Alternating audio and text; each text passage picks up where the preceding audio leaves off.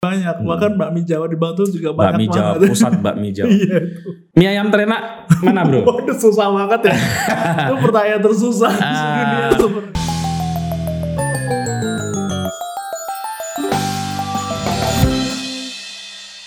Halo, ketemu lagi dengan saya Putut EA Kepala Suku Mojo. Tamu kita hari ini adalah seorang foodgram. Sebutannya foodgram ya. Apa? Eh, iya sih, soalnya punya Instagram ya. Instagram. Foodgram. Iya. Yang sangat terkenal. eh, bisa dicek teman-teman nanti di Instagramnya Java Foodie. Terkenal banget. Mungkin yang paling terkenal di Jogja sekarang ini ya. Enggak, Mas. Hah? Masih banyak yang lebih terkenal. Ya banyak, tapi kayaknya eh, kalau orang menyebut foodgram Jogja itu yang selalu disebut salah satunya yang jadi top of mind itu Java Foodie. Dan ini tamu kita adalah Mas Dadat Sesa. Mas. Itu nama asli Dadat Sesa. Nama panggilan sih. Kalau dari kecil emang panggilnya Dadat gitu. Cuma kan eh, sama pas kuliah tuh dipanggilnya Sesa. Jadi kayaknya dua itu aja digabungin. Ah, asli Jogja kan? Asli Jogja. Ah, Nama panjangnya sebenarnya panjang banget mas. coba apa panjangnya? Unggul Wisesa Hadat. Kan susah banget mas. Sesa ada. Terus akhirnya panggilnya sama dari kecil panggilnya Dada, terus sesanya ngambil dari Wisesa itu kuliah sama dosen dipanggil Sesa ya udah. Jadi kayak kok bisa dipanggil Sesa? saya juga kurang tahu sih mungkin karena bingung juga nih anak manggilnya apa terus akhirnya manggilnya Sesa. Untung Rano R ya. Eh, dan si Mas Dadat ini ternyata adalah lagi-lagi ketemu dengan eh, orang hebat dari Banguntapan, lebih tepatnya Kota gede, kota gede. Pak. Kota Gede. Aku yeah. seneng kene muntup-muntup lali. Kota Gede sama kayak Muktintut. Oh iya. Iya kan? Eh, bro, enak nggak jadi foodgram?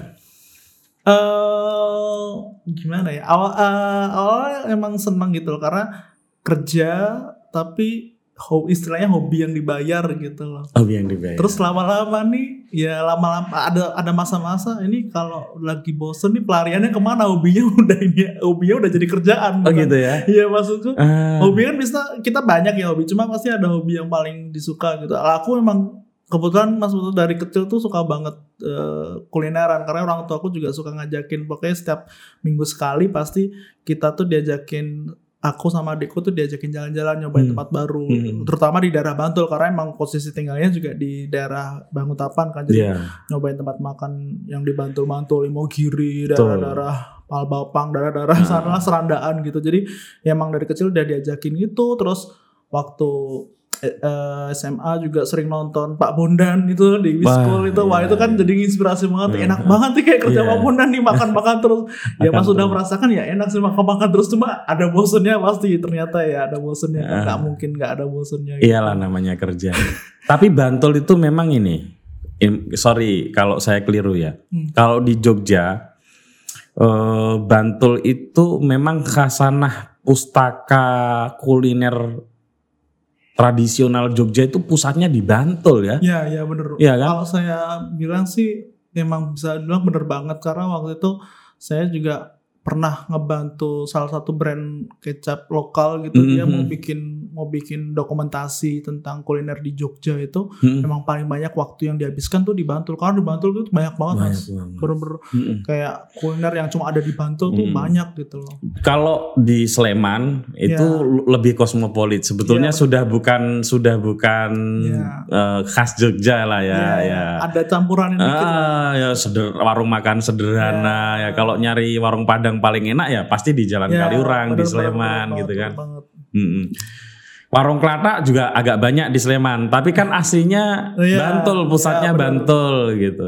Iya bener banget. Nah. Makanya kayak di Bantul saya ada beberapa makanan yang cuma ada di Bantul kayak gudeg manggar itu kan cuma ada Gudeg di manggar. serandaan Bantul Mm, itu. mm, mm, mm. Terus bahkan di Bantul juga ada eh, beberapa menu yang ya cuma ada di Bantul kayak snack aja kayak tolpet gitu kan cuma ada di Bantul juga. Hmm. Terus bahkan kalau ngomongin mie ayam karena saya juga suka mie ayam banget. Oke. Saya tuh mas sampai sekarang masih berusaha mendokumentasi mie ayam di Bantul dan itu masih belum habis mas itu kayak susah banget terusnya Terus di Bantul itu ini masih banyak warung yang eh, misalnya kayak mangut lele, Hmm. tapi masih ada ke ubinya. ya Ya, ketelanya, ya, ada benar, ketelanya. benar, benar, benar. Itu kan jarang. Iya. Di Sleman aku belum pernah ya makan Ya. eh, apa eh, mangut lele tapi masih ada ubinya atau masih ada ketelanya gitu. Iya, iya. Di Bantul masih banyak. Ya, banyak. Bahkan bakmi Jawa di Bantul juga banyak Bakmi Jawa, banget. pusat bakmi Jawa. Iya. itu. Mie ayam terenak mana bro? Waduh susah banget ya. itu pertanyaan tersusah di Ah. dunia sebenarnya. Justru itu. mie ayam itu saya penggila mie ayam. Saya juga mas. Hmm. Saya sampai ikut grup Facebook. Nggak tahu mas Putu ikut nggak itu? Enggak, enggak, enggak. Saya sudah enggak Facebook. Jadi di Facebook tuh ada grup Facebook namanya Info Miem Jogja sampai ikutan saya. Oh, Info mie ayam Jogja ada ada Twitternya Iya juga. ada Twitternya ya. Hmm. Kalau di Facebook, di Facebook kan kebetulan lebih beragam ya netizennya ya. Ah, ah, ah. Dan saya waktu itu ngerasa info meme saya udah cukup oke, terus masuk grup itu ngerasa wah amatir banget ya. di komunitas kami di Mojo, buku Mojo, Hmm. Mojo Store dan yang lain-lain itu kita ada kelompok kecil penyuka mie ayam Hmm. terus mereka mereka sering datang ke berbagai tempat. Iya. Namanya ziarah mie ayam. Oh. Mas Seno, Iya. ketuanya Mas Seno, Seno Mandipati Iya. Seno. Kalau Kebetulan ngomong- akrab ya Iya. sebagai ngomong- sesama fans Arsenal. fans Arsenal, fans mie ayam. Ngomong mie ayam nggak bisa habis kalau mas. Gak ada habis-habisnya. Tapi mie ayam itu dahsyat mie ayam. Iya, emang emang emang enak enak. Eh, bro dulu memulai aktivitas apa ya eh, sebagai orang yang suka mereview makanan gitu Iya. itu gimana ceritanya? Eh, awal mulanya itu masih kuliah 2010 emang Sorry kalau boleh tahu kuliah di mana dulu? dulu di UPN jurusan manajemen ekonomi Oke. angkatan 2008 mas terus 2010 tuh mulai waktu itu Twitter ya Twitter mulai naik ya 2010 kalau nggak salah 2010 Nah, ya. terus eh, sempat eh, punya akun namanya kuliner Yogya dulu di Twitter. Mm-mm. nggak tahu mas butuh follow apa enggak dulu. Mm-mm. yaitu akunnya kebetulan akun port eh, ini sih. Jadi kalau kita DM pasti keluar langsung di tweet waktu itu kan ada aplikasi kayak gitu kan. Ah, kebetulan saya kayak adminnya aja buat nyeleksi apa namanya info-info yang masuk itu. Ya misalnya ada yang nggak relevan kita yang hapus gitu. Terus Oke. akhirnya kita juga cari info kuliner juga kita juga jajan juga. Dari situ seneng nih kayak ho- waktu itu belum dibayar sih kayak hobi aja jadi emang cobain tempat makan foto upload twitter upload twitter rame Hmm. terus karena suka nulis ya mas ya kayak twitter kan waktu itu masih kurang buat nulis belum bisa tweet juga bikin Hmm. blog bikin blog Oh Bikin mau mulainya dari blog ya? Hmm, Apa nama blognya?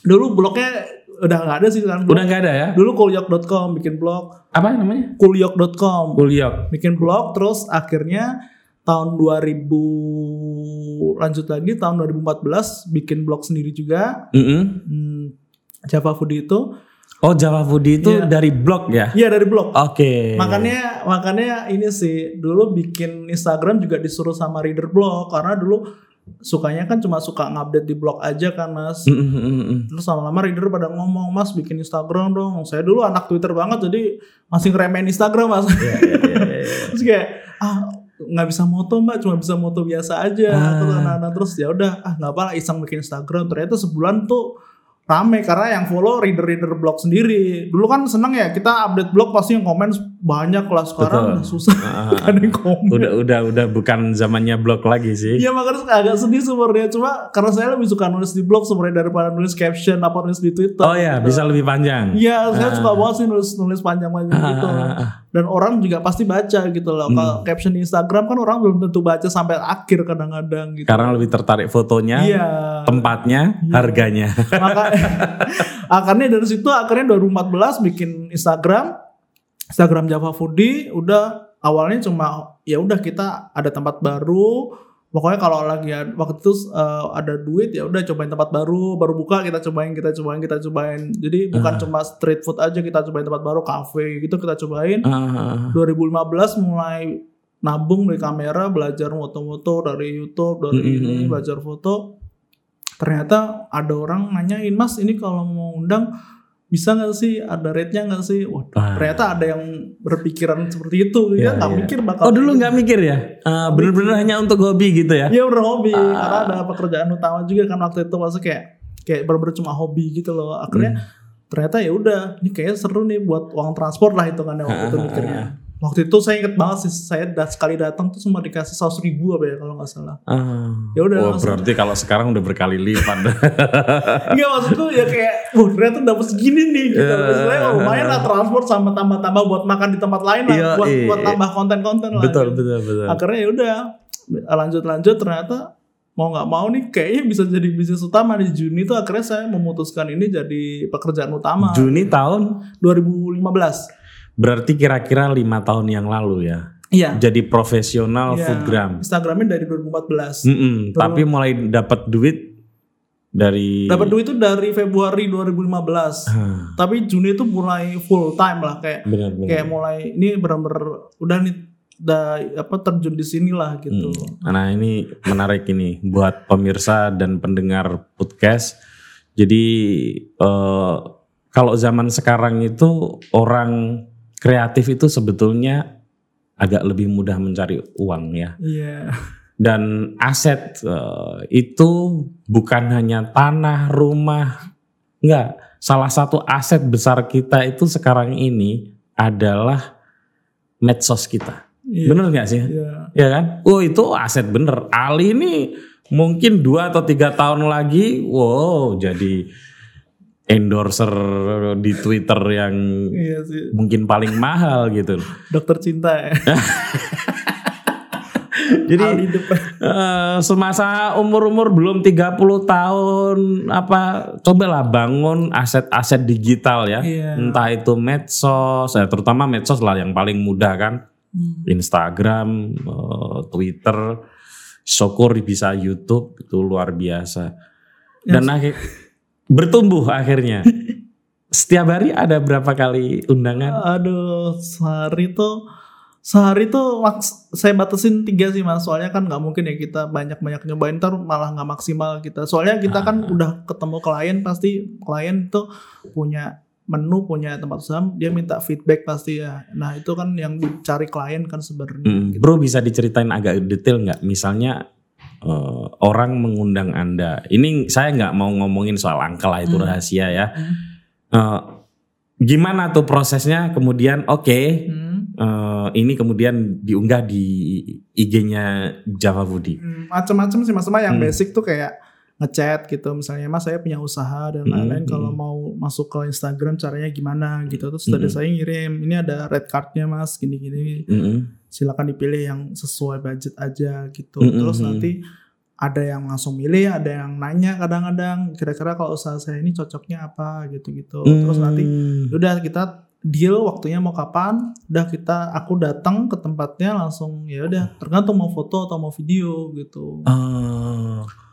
itu sih biasanya sih. Ada berapa apa ya kelas atau berapa opsi Biasanya yang ditawarkan di red card itu? mungkin lebih ke jumlah ya misalnya mau foto atau video gitu. Oh gitu. ya Kalau kalau captionnya itu uh, inilah ya, Nggak, itu memang sudah kita. include di situ ya. dari dari kita Hmm. pokoknya caption ya saya cuma minta detail info aja Hmm. saya nggak mau diatur atur captionnya harus ada kan ada ada yang suka pengen nambahin mas saya mau ditambahin kata-kata ini boleh nggak paling enak sejuk-juk Itu aku anti banget mas mau ya. aku anti banget aku nggak tahu ya mungkin pernah kelepasan cuma aku berusaha jangan sampai ngomong kayak gitu lah di sosial media karena selera orangnya beda-beda ya mas ya Betul, Aku betul. bilang kalau kita bilang enak sejuk belum tentu Mas Putu sama juga Betul, selera gitu. betul, Bahkan betul. saya paling menghindari sih sebenarnya Heeh. kayak gitu sih. Oke.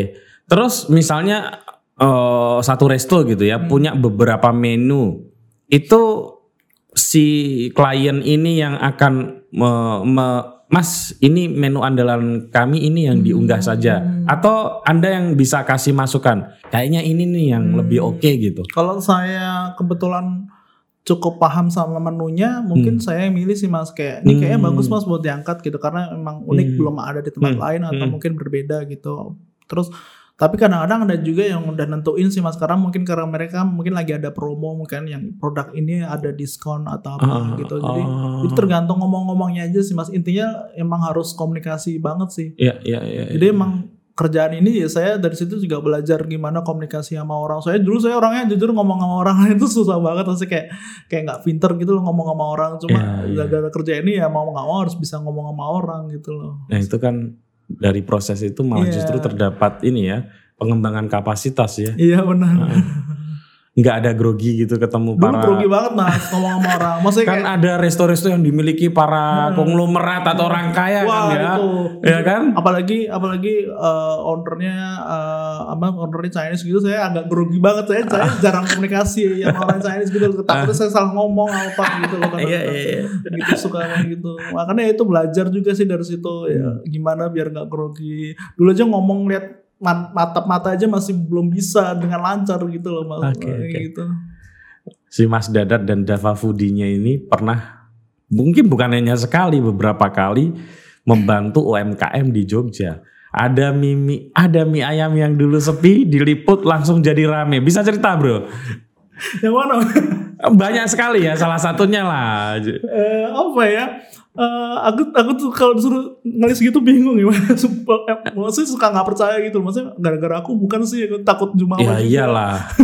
kan gampang itu kan hal yang mudah untuk dilihat gitu. Hmm. Mie ayamnya tidak terlalu lame, Java Foodie mengunggahnya kemudian besoknya jadi itu kan membantu banget buat Iya, UMKM ya. saya juga Ah. eh, saya juga emang mikirnya sih ketika sudah punya Java Food itu gimana sih biar akun saya tuh nggak cuma bermanfaat buat saya aja gitu loh maksudnya Hmm. walaupun emang masih ada endorse tuh saya pengen bermanfaat buat orang lain gitu loh walaupun saya nggak kenal orang itu kayaknya makanya saya banyakin konten street food ya buat kayak gitu sih mas karena kan Hmm. mereka pasti juga nggak ada budget atau mungkin nggak tahu Betul juga betul gimana betul. cara betul. promosi Tidak semua harus ada Ya, isinya endorsan kan. Iya, ya, makanya ada misi sosialnya share, juga. share-nya juga harus Ah. ada share info juga karena kan orang follow saya juga butuh info share nggak cuma iklan doang Betul. makanya kayak kemarin saya nggak sengaja ke daerah Wates apa ya itu namanya Pak Dewonogiri apa ya saya Hmm. penasaran sih mas soalnya jujur di grup Facebook ini rame banget cuma kok di Instagram nggak ada yang upload sama sekali Oh.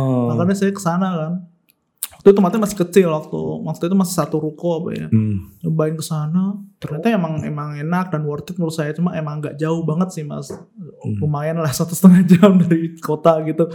Cuman enak eh, langsung upload.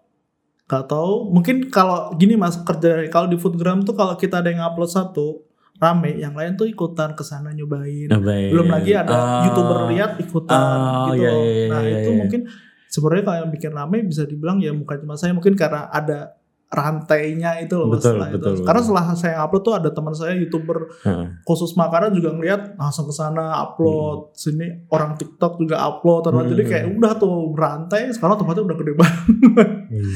nggak nyangka banget sih saya juga Kalau makanan itu nggak tahu ya kalau orang lain. Tapi saya kira mungkin mirip ya. Orang kalau mau datang ke satu tempat memang yang dicari Instagram sih rekomendasi dari Instagram. iya iya mungkin Iya kan? Uh, Hmm. makanya saya suka pakai hashtag misalnya kayak nyobain mie ayam saya kasih hashtag mie ayam Jogja jadi biar ketika orang nulis di searching Instagram tuh langsung keluar lah mie ayam Jogja mana aja Hmm. sih yang sering diupload di Instagram kayak Hmm, gitu hmm, hmm, hmm. makanya itu sih soalnya ya ya pasti ada yang nyari di Google ya cuma kadang-kadang kan ada yang sering main Instagram deh nyarinya di di Instagram Iya, Instagram sudah jadi mesin pencarian tersendiri sih. Iya. Sama kayak YouTube. YouTube lebih gila lagi. iya Kalau orang mau beli kamera atau Hmm. apa, kayaknya nggak ada.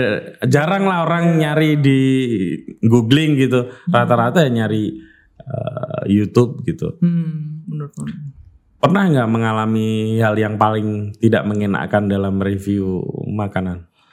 Kalau dari mencoba makanannya sih ada lah, tapi lebih ke teknis sih mas. Itu mungkin kayak nasinya kadang kurang matang, itu kan bisa diperbaiki ya. Hmm. Kalau dari rasa itu mungkin ketika saya ngerasa ada yang kurang sih, saya rasa itu lebih ke teknis. Dan saya pasti orangnya kebetulan selalu ngomong ke owner sih mas saya daripada saya saya misalnya kayak nggak pernah langsung ngomong ini nggak enak itu karena usaha orang ya mas orang bikin usaha Iya. gitu Ya, ya. pasti kan ngomong ini kayaknya perlu diperbaiki mas gitu. Tapi saya belum pernah sampai parah banget sih mas maksudku kayak kayak mungkin parahnya lebih ke kita udah datang nunggu lama nggak nggak dibuatin karena mungkin rame banget ya tempatnya jadi kayak ya udah kita kayak nunggu lama akhirnya akhirnya ya udah nggak jadi liputan Kalau apa. di kalau nggak endorsean nih bro misalnya, kalau nggak endorsean ya me- ada nggak yang oh ini nggak usah lah karena rasanya nggak nggak ini. Ya itu itu ada sih mas, pasti Ada ya? ya. Maksudnya daripada saya bikin share info yang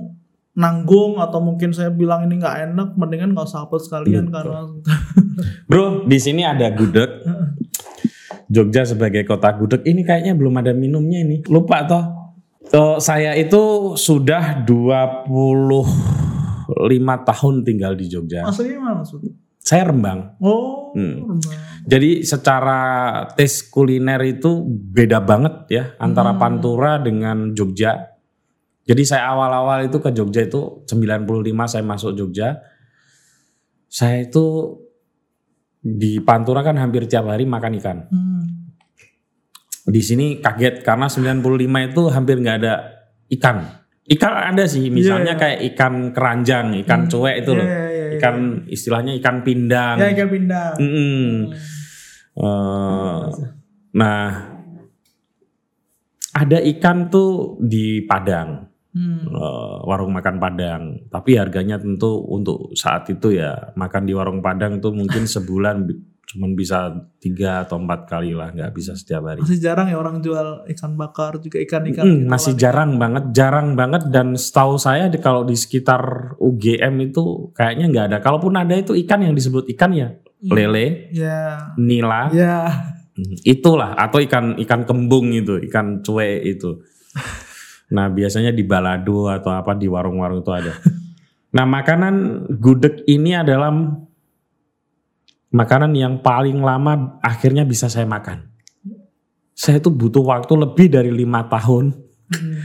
untuk bisa menikmati gudeg itu enaknya di mana bayangin. Loh, masa jauh-jauh Mas Putu? Eh. Saya saya aja orang Jogja asli tuh buat makan gudeg kering aja itu bukan favorit gitu loh. Saya Eh. sukanya gudeg Basah. basah karena Eh. emang ada rasa pedesnya kan gudeg basah itu. Kalau gudeg kering kan jujur cukup terasa banget ya manisnya gitu. Ah, tapi akhirnya saya bisa menikmati dan sekarang ini suka gudeg. Termasuk suka lah. Seminggu sekali saya tetap makan gudeg. Nah ini ada gudeg Bu Ahmad. Hmm. Bisa dilihat di kameranya. Ini gudeg Bu Ahmad. Hmm. Terus ini gudeg ke Yujum. Ujung. Hmm, Kita belinya tadi via GoFood ya. Hmm. Terus ini gudeg Yu Yunarni. Yunarni. Ah, sorry. Wah itu masih sekompleks semua tuh. Ah betul, sekompleks. Orang kenalnya taunya bro. Orang taunya gudeg itu kalau di Jogja top of mind-nya kan Yujum bro. Iya. Iya kan? Ah. Ya, ya gudeg Yujum tentu saja enak. Nggak mungkin legenda nggak enak gitu ya.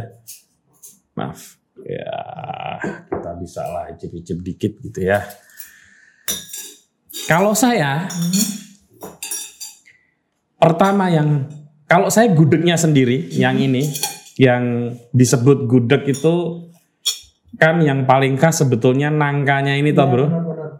nangkanya ini sama ini apa nih istilahnya ares ares atau apanya nih Eh, apa Areh. ah Areh. areh ya Ya. areh bukan ares areh nah kalau saya yang paling saya pilih pertama kali itu kualitas telurnya Telur ya, gempi atau enggak? nah ini yang sampai hitam gini Nah, itu pasti enak banget Iya. ini yang punya Yunarni ini ya kita nyebutnya gempi sih mas. gempi ya Iya, jadi Ini kalau berarti- potong itu langsung masih Hmm, utuh gitu. Mindangnya ini berarti lama dan keren. Nah, terus kalau kedua kalau saya ini, jadi apa ker tempe dan apa sorry ini apa kulit Krecek. krecek apalagi ada cabenya kayak Iya. gini. Ini mungkin sisa-sisa pantura saya di dalam gudeg. nah, jadi gudeg Bu Ahmad ini salah satu yang saya sukai justru. Hmm. Karena dia ngasih cabenya itu banyak Hmm. dan ininya itu enak banget, Bro. Iya. Nah, pindangnya ya so-so lah. Hmm. Kalau pindangnya itu pasti lebih luar biasa lagi. Hmm. Nah, boleh di ini, Bro.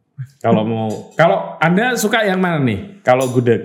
Kalau gudeg jujur tiga ini paling suka Bu Ahmad sih sebenarnya. Bu Ahmad. Iya. Wah, kita satu selera nih. dulu emang suka. Ah, satu selera. Silakan Bu Ahmad, Bu Ahmad. Nah, saya tak nyoba gempinya ini. Ini hitam ini loh. Iya. Oh, ini bagi penggemar gudeg. Wah, ini ini ini yang Yunarni ya. Iya.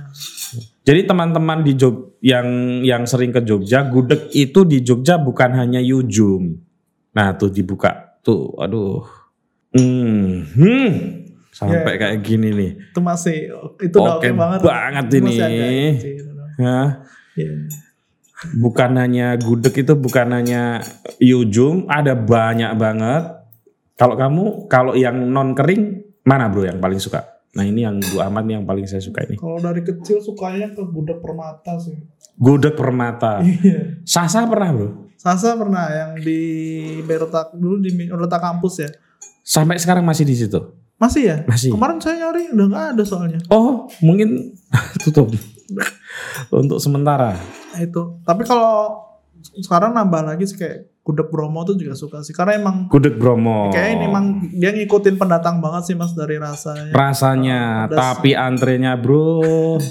Iya itu luar biasa. sih. Hmm, telurnya.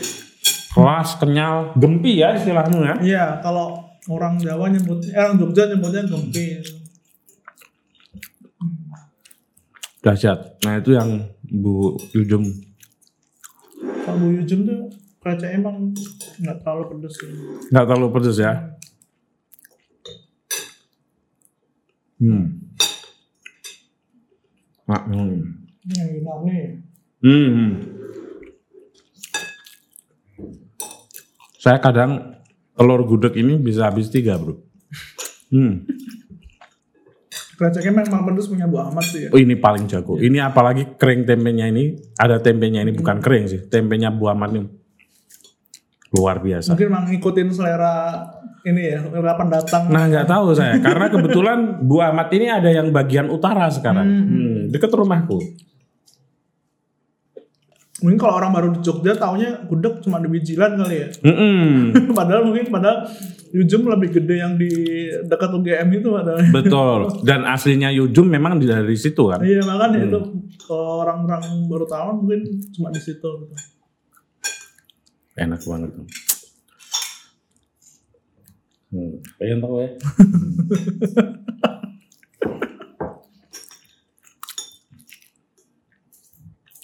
Paling manis Yujum ini sebenarnya. Mm-mm.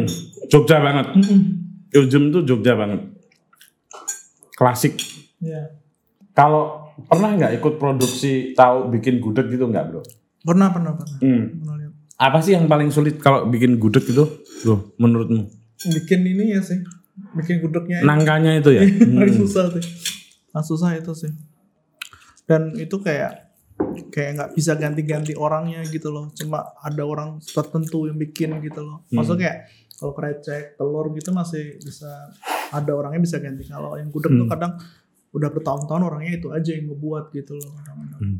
Itu sih mungkin yang menurut aku karena tricky sih bikin gudeg tuh. Hmm. Dahsyat.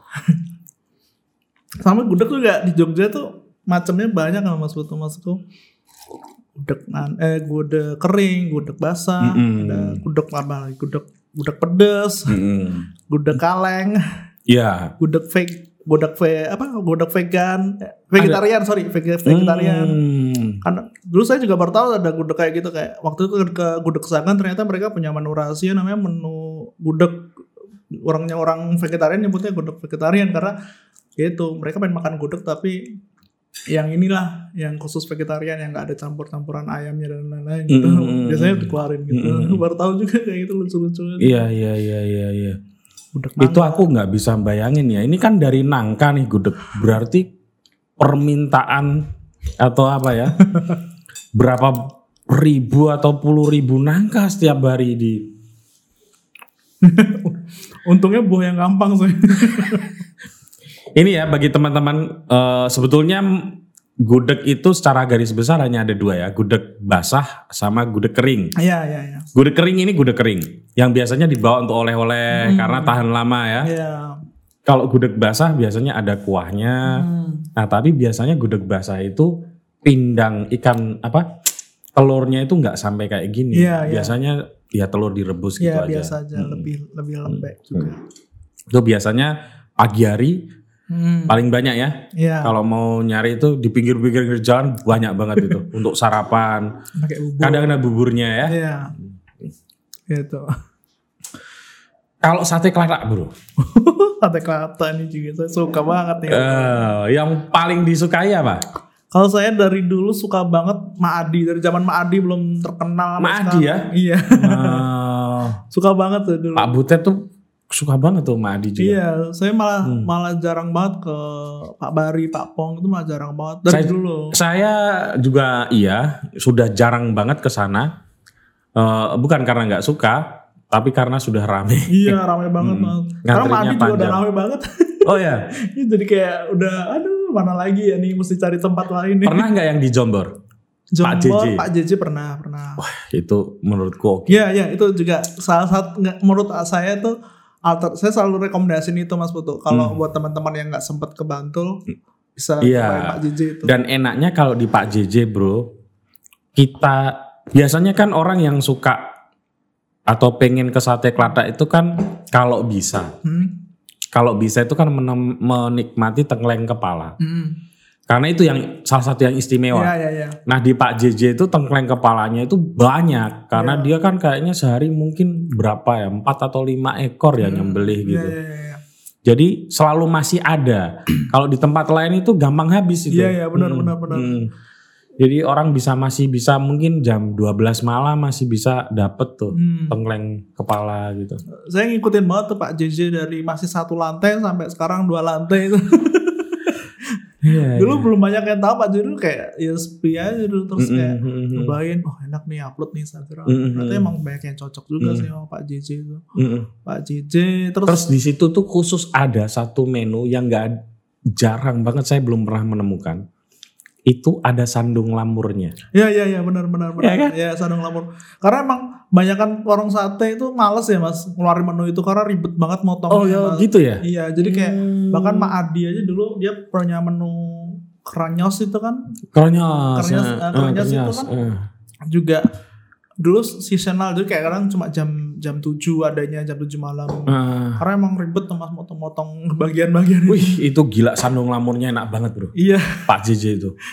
Enak banget sandung lamur. Ya, bagi teman-teman kalau ke Jogja itu nggak jauh ya, itu di kawasan Jombor ya. Eh, ada warung sate kelatak Pak JJ itu buka bisa sampai jam satu malam. Iya. Mm-mm. Jadi eh, asik lah. Eh, Sekarang bakmi Jawa. Nah, coba kalau versinya Jawa Budi yang oke tiga lah, Tiga yang ya? yang boleh lah untuk dicoba gitu. Kalau yang pertama karena dari kecil ya selalu kecil saya tuh dibesarkan di rumah simbah saya. Simbah saya tuh di daerah Keparaan ya Mas.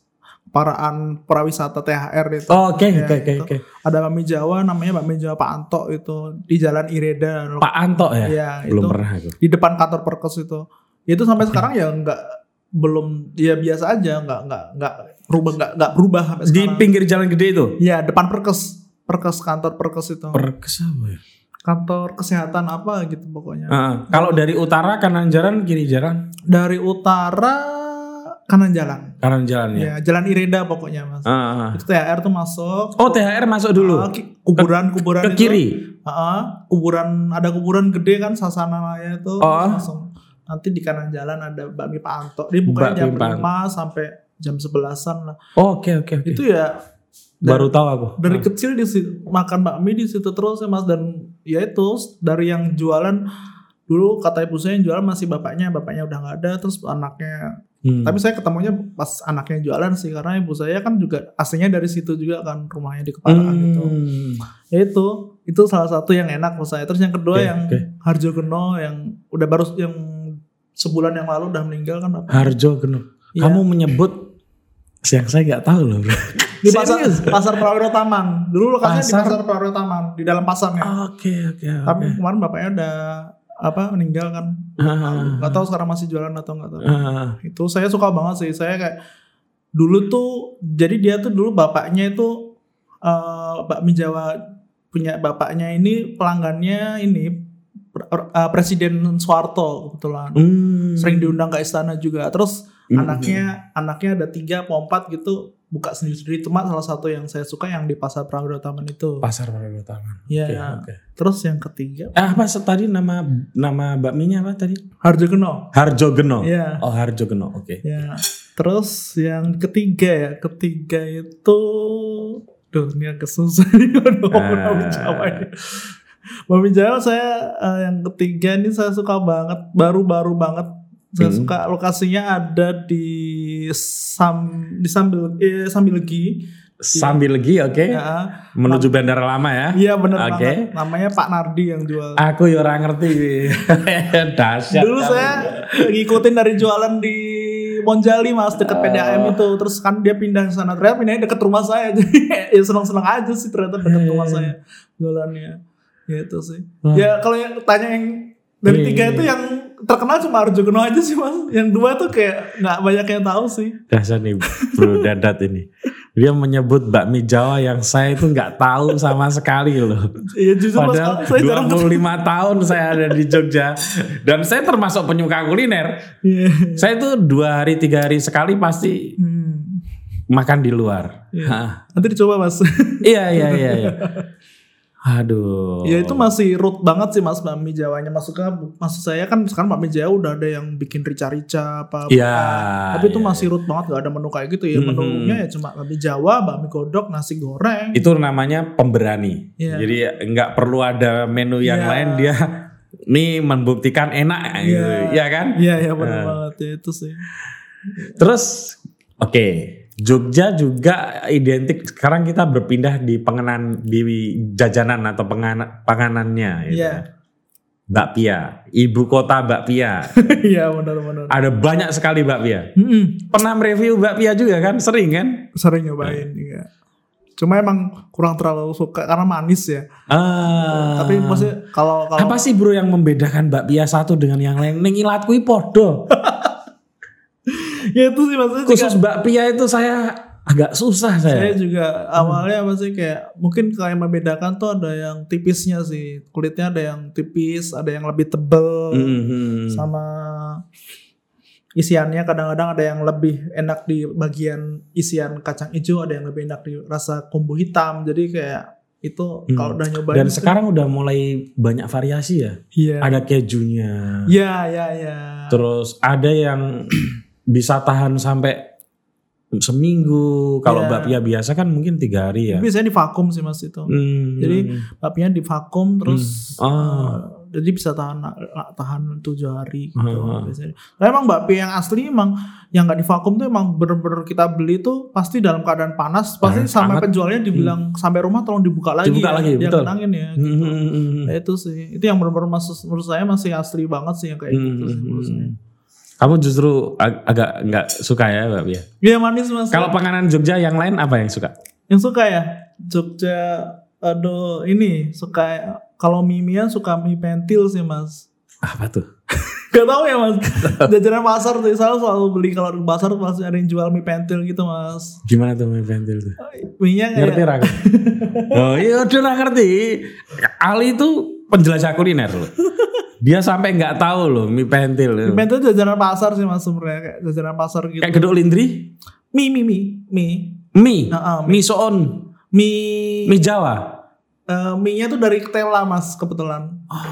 Terus dia mie dari ketela Terus Dimasak gurih gitu. eh cuma direbus aja terus di- dimakan sama ini dimakan sama sambal ada sambalnya biasanya jadi bentukannya kayak kita beli bihun tuh loh, mas di pasar tuh. Iya kayak bihun. Ya, kayak Ah, gitu ah, dia. ah. tapi dia cuma paling dimasak sama bang putih Dari sama ketela. iya jadi emang Menarik nih. bentukannya emang Hah? ini sih emang Di mana saya bisa beli? biasanya paling banyak itu di paling kalau pasti ketemunya di pasar kota gede itu pasti Wih, ada pasar Kota tapi aslinya sebenarnya dari pasar ini sih masih yang di Bantul tuh apa namanya pasar Niten ya eh apa ya yang ada kelitiannya tuh Yang ada kelitian, yang yang dekat di. di jembatan itu loh Waduh nggak tahu. pasar di Jalan Bantul ada kan pasar Niten Oh iya iya iya iya. Oh kalau itu tahu saya. Tahu Iya. tahu. Kalau Di situ yang- ada. Nah, terus biasanya udah terkenal sih. Kalau Mas Putu pernah makan mides, nah kayak gitu bentukannya. Mides.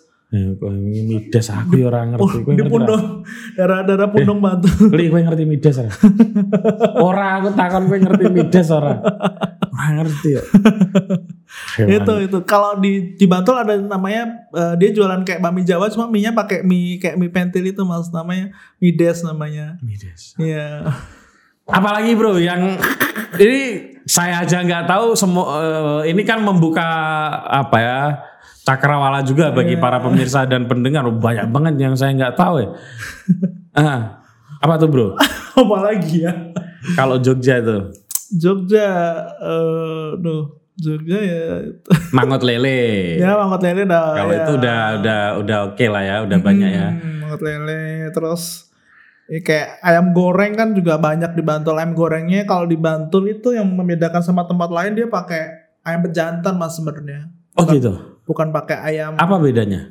eh lebih emang jadi lebih tebel aja ininya. Jadi ayam jantan terus di diungkep ungkepnya kebetulan Hmm. lama banget jadi Hmm. emang bener-bener jadi empuk gitu. Hmm. Kayak kalau Mas Putu pernah makan juga tongseng ayam di Sudimoro itu belum pernah ya? Iya, Sudimoro pernah. Itu kan pakai ayam jantan juga kan. Oke. oke. Jadi kalau ayam jantan tuh teksturnya hampir kayak kalau buat orang-orang yang nggak udah nggak bisa makan kambing, Hmm. ngilangin kangen makan kambing lah. Oh. Jadi kalau ke sana pasti lihatnya banyak orang-orang sepuh makan sana kan. Ya itu buat ngilangin kangen makan nggak bisa makan kambing lagi kan biasanya ada mereka nggak padahal, usah. padahal tuh nggak ada masalah loh kambing itu. Ya mungkin Hmm. ada yang tersugesti. Saya sugestinya ya. Karena kalau menurut saya sih masalahnya kalau kebanyakan lemaknya aja sih mas. Lemak, eh, Sama lemak sama jerohan. Kalau dagingnya aja menurut saya nggak ada masalah. Amat sangat sehat. Saya tuh dulu pernah sakit eh, apa itu asam urat. Banyak banget pangan tangannya. Hmm. Itu yang nggak ada kambing. Saya tanya ke dokter. Saya ini da- Hmm. tanyanya langsung ke dokter. Ini kenapa kambing boleh-boleh mas kalau kambing asal jangan yang lemak ya. Ya sama Gitu. jeruan. Hmm, sama jeroan bener. Ya malah lebih kata dokter tuh saya pernah ngomong juga lebih banyak sapi sih sebenarnya lebih bahaya sapi. Oh tuh. bahkan dengan ayam itu lebih sehat kambing. Iya. Yang ngomong kayak gitu almarhum Pak Bondan juga. Iya. Pak Bondan yang bilang. Hmm. Alasannya Pak Bondan itu waktu itu sederhana. Mungkin masih ada kali eh, rekamannya itu. Karena kambing itu lebih banyak gerak Hmm. hmm, dibanding sapi. Iya iya iya. Hmm. Iya. Apalagi ayam ayam kalau ayam ayam kampung jelas ya Iya. bro ya. Ini maksudnya ayam ayam tern- ternak itu apa eh, ayam broiler gitu ya. Tapi kalau udah tersugesti susah mas. Memang sih. Orang tersugesti misalnya eh, kamu makan seafood bakal kayak gini, makan dikit aja langsung. Bu. Bener. Apalagi kayak orang alergi gitu. benar. Kemarin kayak saya ngobrol sama Mas Setuju, setuju, gitu kan. Setuju, setuju. Dia alergi seafood. Ya udang setuju, ya. Setuju. Tapi pas itu makan bakso goreng pakai udang nggak apa-apa. Kan sebenarnya Sama aja. ada kayak gitu juga kan mas itu makan. Kita pindah teritori sekarang bro. Iya. Gunung Kidulan. Bisa makan ini enggak belalang enggak? Oh suka banget mas saya. Suka. Ya belalang sama eh, kepopong lajati itu enak banget. Saya kebetulan dari daerah Rembang saya itu Hmm. sejak kecil biasa makan Kepopong lajati. Ya. eh kepomong jati dan terutama kalau saya belalang. Oh. Kalau musim belalang itu eh, almarhumah ibu itu selalu pasti ngirim ke sini Hmm. dua, tiga, empat kali itu banyak ya berarti. banyak karena mirip dengan daerah Gunung Kidul. Iya. iya, iya. Heeh. Dan itu, aduh, enak banget. Iya, iya, iya. Saya juga pernah makan itu waktu itu di restoran apa eh, warung warung warung Parigogo apa ya kalau nggak salah. Parigogo, ya. Itu menunya udah ada Ada water, ada itu, ya, ya. Yang ya. paling menarik itu kepopong lajati itu dimakan Nah. juicy banget. ungker istilahnya. Ungker ya Hmm, istilahnya. Ungker. Itu enak banget. sih. Kepompong Tapi lajati. teman saya banyak yang gak suka sih. Kalau saya suka banget. itu kalau di daerah kami itu para Chinese dari Surabaya, dari Lasem, dari Rembang itu banyak yang beli di kampungku. Hmm. Heeh. Suka banget mereka makan kepompong ulat jati itu. Ya, ya, ya, ya. Kalau di Gunung Kidul tuh mie ayamnya juga khas juga mas. Oh iya ya. Mie ayamnya Hmm. di Gunung Kidul tuh eh, lebih berani di ladanya mas. Lada. Ya jadi mie Ah. ayam di sana kalau mas Putu makan di sana mie ayam sana pasti ladanya cukup keras sih. Karena emang mereka emang spesialnya mie ayam ekstra lada itu. sih. Bro, karena ngomong mie ayam lagi, saya tuh memang pengen nanya ini. Ada nggak sih di Jogja ini yang mie ayam, mie-nya itu dibikin sendiri, Hmm. agak gede, sehingga ketika digigit itu rasa gandumnya itu masih terasa kres-kres-kres gitu. Duh, deket sini ada. Apa? Itu mie ayam tuman belum pernah nyoba ya? Tuman. Iya. Belum, belum, belum. Mana? Deket WS itu. Mesti orang ngerti. Orang ngerti. WS ini? Iya. Apanya WS? Ya deketnya persis. Ma- maksudku seberangnya Dari WS. Momensi itu terus dikit. Berarti kanan jalan. Iya. Miem Tuman namanya. Oke. Itu miemnya kayak udon malahan. Nah, iya iya iya tebel gede Kayak bikinan itu. sendiri Dan tapi kampung kan. Iya dia bikin sendiri itu. Hmm. Dulu Ah. dulu dulu dulu emang sempet tren banget gara-gara mie-mie udon itu mas. Terus sempat dikecilin nggak ada Hmm. yang beli lagi, digedein lagi. Oh, karena menurutku mie ayam yang kayak gitu tuh yang istimewa. Iya. Masih ada rasa Iya. gandumnya yang Iya. kuat. Kalau gitu. saya dari kecil dulu ketemu mie yang berubah biru mie-nya pasti segede itu. Cuma sekarang udah. Benar, waktu waktu saya kecil soalnya Iya. ingatannya, iya. Karena emang tricky mas. Hmm. Kadang-kadang bisa nggak mateng, agak lama ngerebusnya. Jadi mereka kadang-kadang agak malas tuh mas Oh gitu. mie kayak gitu. Iya, iya. Oh. Makanya itu. Tapi kemarin akhirnya ya balik lagi mie-nya dibuat kayak udon gitu. Kita nyebutnya mie ayam udon mas kalau penggemar mie ayam tuh. gitu ya, mie ayam udon Mie, ya. mie ayam tuman sih nama aslinya. Tuman, tuman. Dia Oke, lucu-lucu oke. juga sih menunya dia kayak ada mie ayam pakai kuah lode juga itu kayak saya belum suka sih tapi. Tenang ya, Bro. coba aja mas, deket sini kok mas. Iya iya iya iya. Coba coba coba. Ah, kan nanti saya dengan kru tak main ke sana. KM berapa ya mas? Eh, W. uh, momensi sana tuh KM Ya ya ya. WS tuh kan berapa? 12 Ya belum belum sampai WS itu paling 11. Sebelasan ya. Pokoknya habis pom bensin itu. Nah, ya dari sini 2 3 kilo. Iya, kayak ya itu kayak mie ayam tuman itu terkenal. Cabangnya ada di dekat Stadion Maguwarjo juga ada. Oh. Ya, ya, cobain aja mas. Itu menurut saya yang paling gede se, se Jogja itu salah satunya itu sih. Oke. Sekarang gimana kira-kira Java Foodie ke depan, Bro? Apa tantangannya? Ke depan ya, ke depan kan mikirnya sih nggak mungkin ya Insta- Instagram bakal kayak gini terus pasti ada masanya juga teman. Hmm. Mungkin lebih pengen jadi ini sih kayak kayak food consultant aja sih. Weh, Pengen kayak keren. orang baru mau buka resto kita yang kasih Aha. konsultan gimana petanya di Jogja, demografinya suka apa gitu mungkin sih. Itu kamu juga pelajarin ya? Pelajari banget sih kayak tren-tren tahun ini tuh apa sih kira-kira tahun kemarin 2020 trennya apa kemarin? 2020 kemarin trennya donat, Donat, benar. saya sapi. Se sapi. Banyak banget. Saya sampai tergila-gilanya se sapi, Bro. Itu aku sampai pesen bener-bener se sapi dari Kupang. Oh, yang Sukirman ya. Su- Yang sapi ya, saya sapi Sukirman ya namanya ya. Perempuan namanya, saya lupa. Nyonya siapa ya? Eh, ya itu saya yang, pernah yang, nyobain. yang muslim lah ya. Ya, Ah, yang ya. muslim ya. itu, itu enak juga itu. Saya Hmm. juga pernah nyobain pertama malah itu dulu semuanya. Baru ada saya sapi di sini itu. Mm. Itu enak sih. Iya, saya- Merah gitu ya warnanya ya. Iya, iya. Ya, itu enak. Terus eh kalau ke depan kira-kira apa? 2021 trennya kayaknya pizza slice itu. Pizza. Pizza tapi yang American pizza tapi yang belinya Bener. satu slice gede banget itu. Oke, oke. Itu kayaknya ter- Mau niru yang burger porsi gede ya? Eh, enggak sih kayak ya gimana ya kan orang biasanya kan pizza tuh kalau enggak yang gede yang tebel itu kalau enggak yang Italian yang tipis itu. Yang tipis Cuma crispy. dia ah. sekarang ada pizza yang style pizza yang jadi kita bisa beli satu slice gitu. Iya, iya, iya, iya, Kayak iya. gitu. Kayak trennya sih ke depannya Hmm. itu sih nanti. Oh, apa yang di Jalan Kaliurang itu? Pe hmm? Pentis. Mirip-mirip pentis. Bukan, kalau pentis kan lebih ke ini ya, kayak pasta eh bisa kayak ini ya. Bisa pasta enggak, maksudnya slice gitu. Oh, slice, hanya satu slice tapi gede. Aslinya pizzanya gedenya segini mas, Oke. seputaran ini. Cuma kita bisa beli satu slice, satu slice gitu. Kalau hambatan orang mau mendirikan apa ya bisnis kuliner di Jogja itu apa menurutmu, Bro? Nggak sabar sih mas.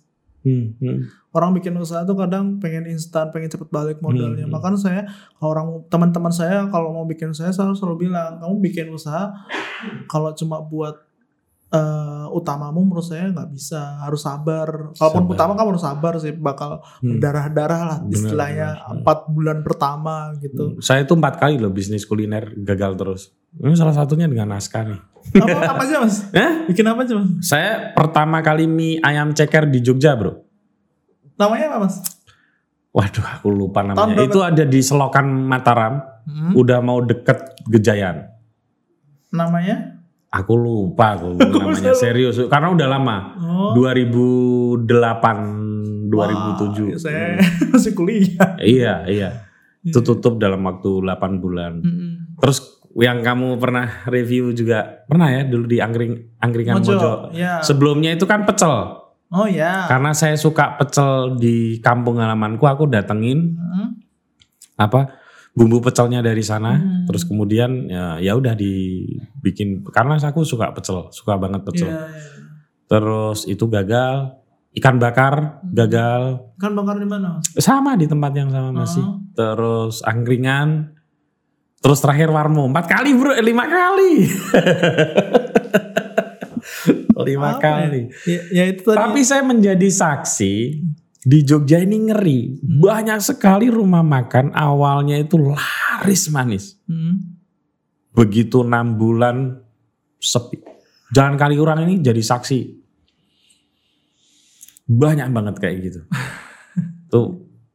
Saya pernah wawancara Gibran Hmm. eh, yang sekarang jadi wali kota Solo. Solo.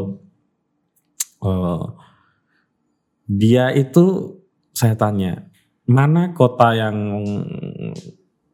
ini wawancaranya um, udah lama ya, Hmm. waktu dia masih konsentrasi penuh di bisnis kuliner. Iya, gitu. iya. Saya tanya eh, Mas Gibran mana kota yang paling menantang Hmm. untuk bikin eh, te- apa ya bisnis kuliner? Hmm. Dia kan sudah buka cabang di mana-mana waktu Iya, itu. iya. Dia bilang Jogja.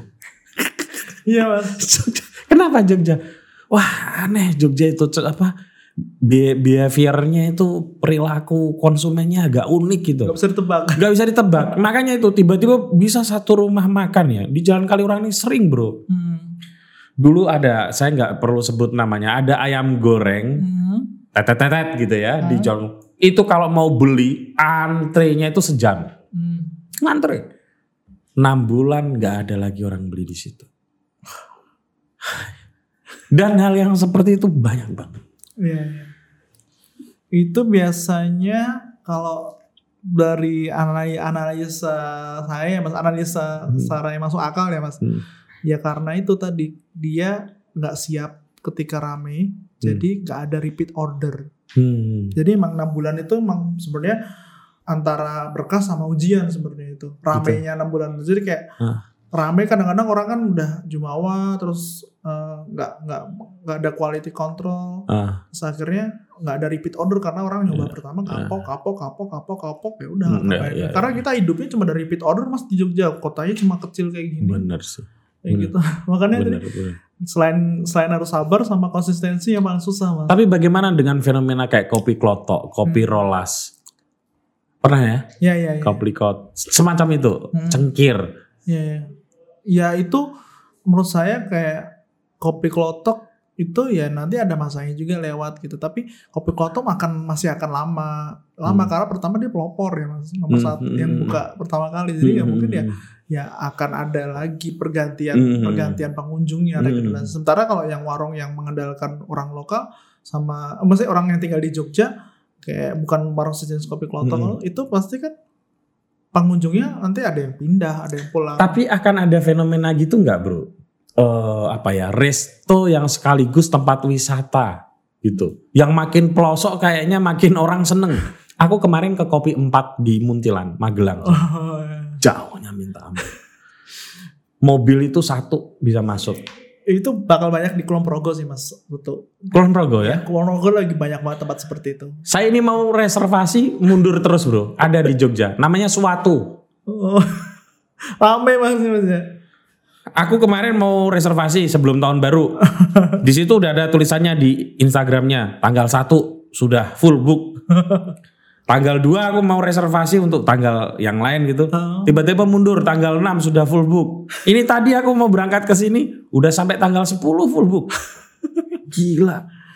Ya. Belum pernah suatu ya. belum pernah belum pernah belum pernah tapi tahu dan ya itu mas emang emang kebetulan lagi banyak dicari apalagi saya juga heran sih pandemi ini kok malah banyak bisnis baru ya gitu loh habis Ah. pandemi ini kemarin kan sempat lesu ya cuma tuh tiba-tiba bermunculan bisnis-bisnis baru bahkan saya sendiri sampai kewalahan sih maksudnya ngedatanya mana aja sih tempatnya Hmm. kalau orang atas tuh udah banyak banget kan mas tempat baru Dan orang sering salah sangka bro ya. Hmm. dibilangnya kuliner di Jogja itu murah. Iya memang ada kuliner di Jogja murah. Sama sebetulnya di kota-kota lain banyak benar. murah. Tapi kuliner yang mahal juga banyak. Iya kan? iya bener Yang ngalah-ngalahin Jakarta itu banyak. Hmm. Hmm, Benar, Secara benar. pricing banyak. Iya, bahkan kayak ngopi di coffee shop tuh saya masih banyak nemu kopi yang coffee shop yang kopinya lebih murah di Jakarta daripada di Jogja. Betul, betul. Iya. Steak, oh ada yang lebih mahal dari rata-rata di Jakarta di sini. Itu tadi ketiga sih mas menurut saya. Ketiga yang orang bisnis mau bisnis Jogja harus tahu nggak boleh nanggung sih mas. Hmm. Mau mau targetnya nggak bisa setengah-setengah. Pengen dapat semua kalangan. Kalau mau target kalangan atas ya udah harganya emang atas semua. Jangan Hmm, jangan ya, ya. jangan nanggung gitu. Nanggung, Bahkan ya. coffee shop yang harga Captive marketnya harus jelas ya. Iya mas, Hmm. karena itu yang bikin sa- masa yang yang nggak semua orang tahu gitu loh. Kadang-kadang pengen dapat semua market atas sampai Betul. bawah, padahal nggak bisa kita. Rakus banget ya, Iya. nggak bisa memang. Eh coffee shop Bener. tuh ada yang harganya satu cappuccino-nya empat puluh ribu, 40.000. tetap laku-laku aja. Hmm, banyak di sini laku bener. Makanya Ada yang dua puluhan ribu. iya, udah punya pasar sendiri-sendiri Iya, mas. betul. Nah, gitu sih. Kalau emang buat kita kemalan ya emang bukan kita pasarnya berarti. Kalau di Jogja benar. tuh kayak gitu sih berarti. Tapi pasar di Jogja itu menurutku orang Jogja itu semua hobi jajan bro. Hobi jajan sama, Kayaknya ya. sama bosenan mas. Hah? Bosenan. Nah itu. Tapi bosenannya kan terhadap satu hal. Iya. Bahwa dia itu tetap hobi jajannya itu nggak Iya, hilang Iya. gitu. itu sih sebenarnya behaviornya eh, behaviornya ya, bosenan. Susah, susah. It- Itu yang mungkin susah di bahkan seorang Gibran pun geleng-geleng kepala. eh saya juga heran sih. Marco Bar dulu rame banget mas. Iya, bener. Saya Marco saksi- Bar yang di Sturan loh. saksinya itu mas. Gila rame banget mas. Bener rame banget. Saya tuh sampai kelabakan belinya waktu itu. Waktu itu main beli sendiri kelabakan tuh. Baru bisa dapat sendiri gara-gara ya itu eh, iklan dia iklan liputan itu baru bisa dapat beli sendiri susah banget asli asli susah banget apalagi waktu itu dia buka waktu martabak Delapan rasa lagi tren banget kan Iya, iya, gila. iya. ngeri sih Oke, terakhir apa fenomena yang paling menarik kalau rumah makan sekarang ini di Jogja? fenomenanya Yang lagi fenomena hype, lagi hype gitu. apa ya fenomenanya di Jogja tuh ini sih mas sekarang tempat-tempat itu kayak menurut saya eh, hampir nggak punya nggak punya apa ya nggak punya eh, ciri khas sih jadi kayak Ah. mereka selalu bilang rasa Bali rasa Bandung rasa apa gitu Ah, itu menurut iya. saya sih malah menunjukkan wah kok nggak kok kenapa sih nggak percaya diri aja bilang ini Jogja gitu itu aja. Masih masih menjual view mungkin ya. ya maksudku Hmm. Kalau view-nya bagus ya nggak perlu dibilang Bali kan bisa maksudnya Betul, ya, betul. view-nya Jogja Jogja. gitu Nggak perlu rasa ubud Iya, gitu kan. gitu maksudku orang Sehingga harus didandanin eh, apa kain putih hitam Iya, gitu menurut ya. saya- Jogja Jogja menurut lah. saya ya udah bilang aja nih rasa Jogja nggak usah nggak usah nggak usah ditambahin embel-embel kayak gitu menurut saya udah cukup sih Hmm. jadi menurut saya ya ya Jogja ini punya potensinya bagus banget maksud kayak nggak perlu nggak perlu bawa-bawa kota lain lah aku bilang. Sa- Satu kota yang belum kita bicarakan bro, Kulon Progo gimana kira-kira? tadi kan udah ngomong mie ayam ya tadi. Eh, Gunung Kidul tadi. Mie ayam ini Pak Wonogiri kan di Wates Oh, oke oke oke. kalau Progo ini Kulon juga Progo. potensi sih mas karena emang murah-murah ya mas sana tapi emang di sana lagi banyak banget sih mas bentuk-bentuk tempat-tempat wisata restoran ber, ber- jadi satu sama wisata Hmm. itu kayak Omah Cantrik terus kayak kopi Ambirono Hmm. terus kayak kopi itu Kalau di perbukitannya menoreh, Iya itu menoreh itu juga keren. itu ya. unik sih mas itu Nah. dulu belum banyak dia yang pertama kayak Ah, ah, ah, unik sih ngopi dikasih apa namanya dikasih snack khas Kulon Snack khas Progo. Kulon Iya. Iya. Makanannya juga ayam apa itu? ya oh, belum nyoba saya mas Ada ada kayak kayak, ayam ungkep gitu. Hmm, Mungkin ayam tali rosso kali ya. iya, iya. Eh, ayam-ayam yang konon katanya adalah masakan para raja, makanan para raja, tapi saya kurang tahu persis. Bro, oke. Hmm. Terima kasih banyak. Ya. Sukses selalu. terima kasih mas Putu Eh, Amin. dan semoga t- nanti bisa berkembang jadi konsultan Pengen, amin. eh, apa kuliner gitu. Iya. Karena pasar Jogja itu menarik, Iya. tapi ya itu tantangannya luar biasa. Iya bener banget. Dan hampir semua orang itu pengen kalau ngomong itu pengen pengen bikin warung makan di Jogja. Iya. Dan Iya. saya pernah bangkrut lima kali. Bikin lagi mas. ah gitu ya, ya Nanti nanti sambil ngobrol-ngobrol saya aja. Gratis lah. Oke oke makasih. Oke gitu ya teman-teman ya. Oh, iya, Eh, siap. sampai ketemu lagi. Terima kasih sekali lagi buat eh, Bro Dadat Sesa. Ya. Sukses selalu.